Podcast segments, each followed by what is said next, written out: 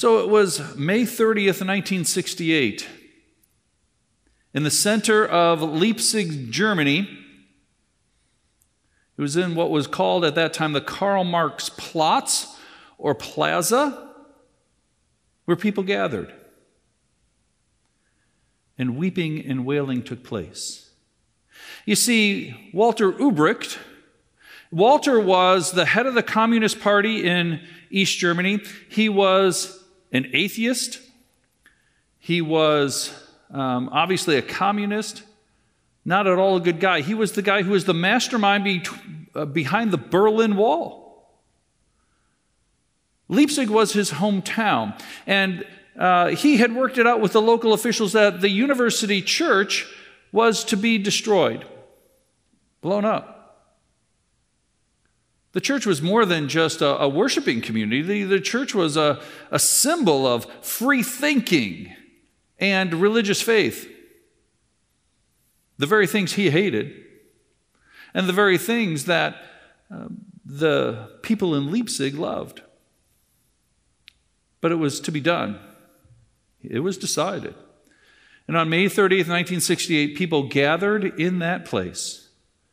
The sound of weeping audibly heard, hovering over the center of the city.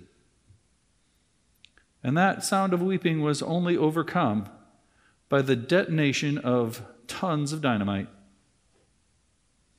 Eyewitness reports show that the church lifted up off of its foundation and hovered in the air for a singular moment before crashing and being destroyed into rubble. That was not a joyful noise, to use the word of our scripture today. I have had the privilege twice to be in that same spot. As we went to Germany for our Reformation tours, um, we went to Leipzig on two occasions, and I stood right in front of this new, you can see pictured, uh, version of the University Chapel. It's beautiful, but it's not the same. Glass and stone and steel. It is primarily now an academic building and not a building or home of faith, which is a shame. There is still, in these days, an outcry to rebuild a church on that spot because this town is becoming increasingly secular, in part because of what happened in 1968. This spot in Germany, in Leipzig, actually has an amazing history. There was the first worship community was established by the Dominicans in 1222. That's a long time ago. The Dominicans uh, a sect of brothers from the Roman Catholic Church, had established a university there, a monastery, and a worshiping community. That church grew, and it grew to be s- substantial and significant. It was the home church of John Tetzel. If you know your church history, John Tetzel was the guy who uh, created this taxation, uh, get out of heaven for payment program called indulgences that um, was the beginning of the end of the Roman Catholic Church as it was known.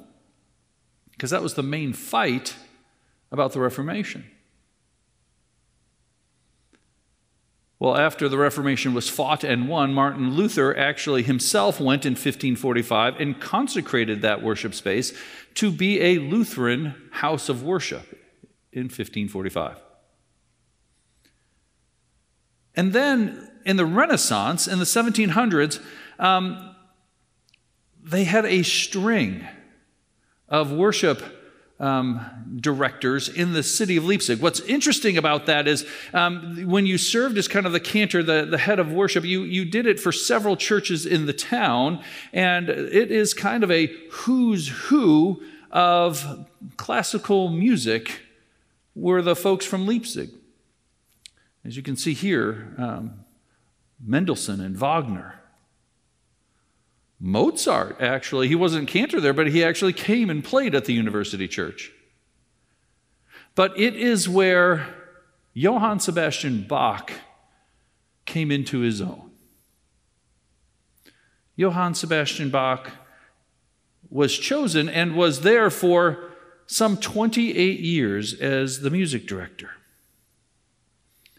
Johann Sebastian Bach knew what it was like to make a joyful noise. Let's listen.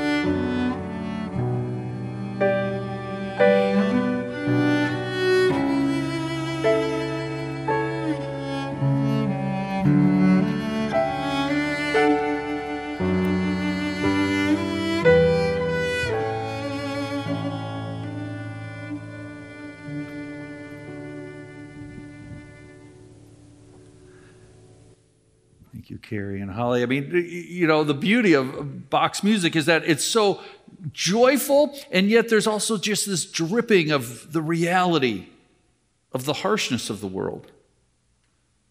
Right? And that's what makes Bach's music just so compelling, so uplifting, and so real, and so enduring. I don't know if you realize this or not, but one of the interesting pieces of history is that Bach was their third choice as worship director.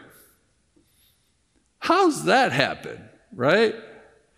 I mean, again, of course, it was before Bach was Bach, but how's this guy come in third? They settled for him, right?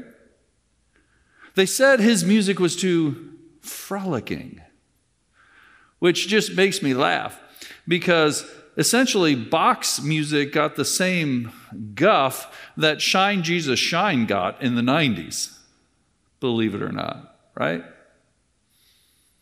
Well, fights about church music are as old as the church.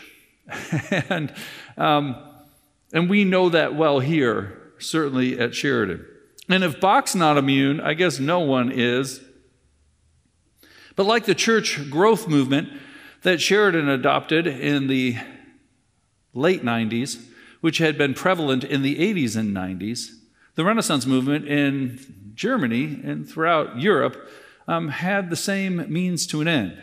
It's funny, years ago, Sheridan, it was said that if it's not 400 years old, it's not worth playing. That was kind of the mindset of Sheridan in the 80s and 90s. And what's kind of funny about that is Bach's music, that's about 400 years old, was given the same business.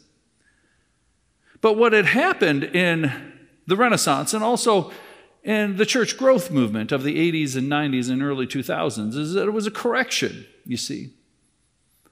A correction because the church was quickly becoming irrelevant to young people, especially that they found that the church was just too judgmental, too staid, too boring, and really that there was a inherent hypocrisy between a joyless experience and proclaiming the salvation won through Jesus Christ. And so there was an effort to, quite frankly, make a joyful noise. The joy in Germany in the 1700s, in the United States in the 80s and 90s, and today. Joy needs to win. Despite how palpably hard life is, joy needs to win. Because, quite frankly, it is an expression of our love and faith in God. We need joy. So let's hear some Bach.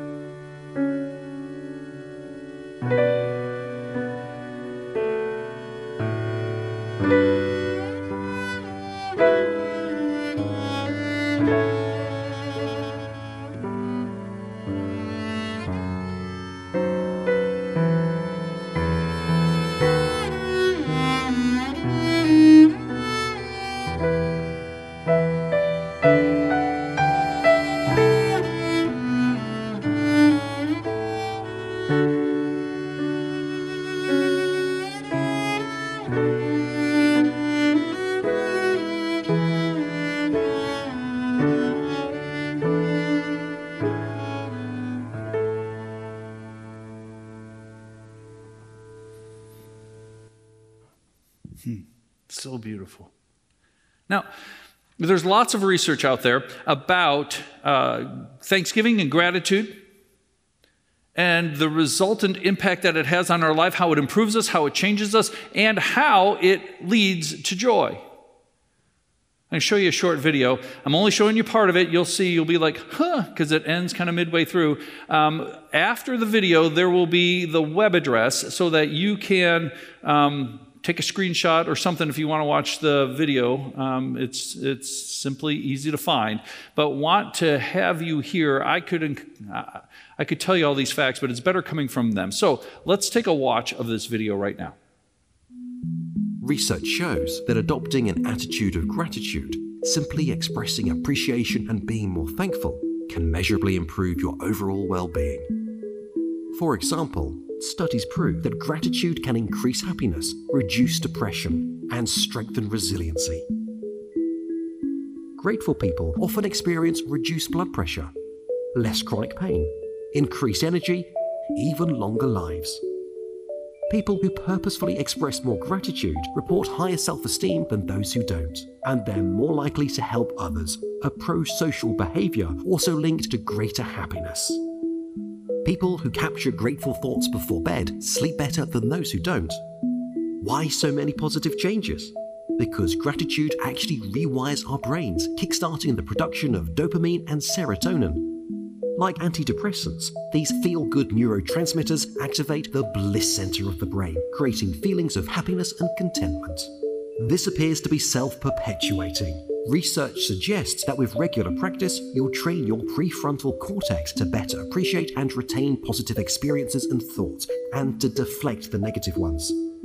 Here are a few simple ways to deliberately cultivate that attitude of gratitude. You can find those ways on your own. I'll let you do that. Take a picture of this so you can find out where it is. I would encourage you to listen to that over and over. It's hard with the guys with an English accent. I don't know why we believe people are smarter if they have an English accent, but we kind of do. But take a watch of that video, please. You know, it's tempting in this week before Thanksgiving to somehow uh, consider all of the ways that being grateful will improve your life. It would be tempting for me to stand up here and say, do all of these things. Um, because there's lots of things that you can do. We know that will improve your life, like eating healthy foods and eating in moderation. Good luck with that on Thursday. Uh, getting exercise and not just watching people on TV exercising. Good luck with that on Friday. right? And so there's lots of things that you can do that we oftentimes don't choose to do. But here's the interesting thing about gratitude and being thankful as a spiritual discipline. Um, when we're grateful, uh, we don't have to actually do anything. Unlike prayer or fasting or other spiritual disciplines, there's nothing that we do. It takes no time. It is simply an attitude adjustment, a filter that we place over everything and a perspective that we take. No matter what we do, we can approach it with thanksgiving. Hear that again. No matter what we do, we can approach it with thanksgiving. The implications here are huge. When we discipline ourselves to have thankful hearts, what we're doing is we're having faith. When we discipline ourselves to have faithful, thankful hearts, we are committing to the fact that we believe that God is with us and that God intends for us good. When we're thankful, that's what we do. We assume that God is with us and intends for us good, and then that leads to joy a joy that is irrepressible despite the circumstances that we see and that we face. 2020 has been hard. We all know it. We all feel it. 2020 has been excruciating, right? This week will be hard for many because there are some who will be distanced and not be able to do what they generally want to do or have done, keeping the traditions that are so important to them. Um, you know, some people have said, as we've preached our way through 2020, that some of those things, well, we can't really talk about them, right? There's this kind of commitment to, um, oh, well, everything just needs to be happy. And I, I don't want to hear that in church. I don't want to hear about health concerns. I don't want to hear about divisive politics. I don't want to hear about racial injustice. I just want to hear about it. Church shouldn't talk about those things. Here's, and they, and they delude themselves that this is about joy when it's not. That mindset is really about something different, which is happiness. Happiness seeks to put on rose colored glasses. Joy, like Bach's music, brings up from deep within us the sense that God is with us, that God is good, and that God intends good for us, despite the reality of all the hardship that we see.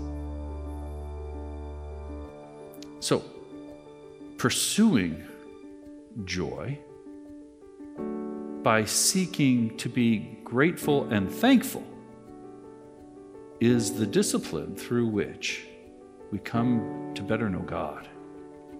And then we have a joy that lasts.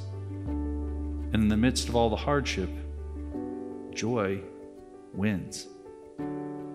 So, make a joyful noise with thanksgiving, dear friends. Enjoy your holiday. Be thankful for God's presence in your life and make a joyful noise.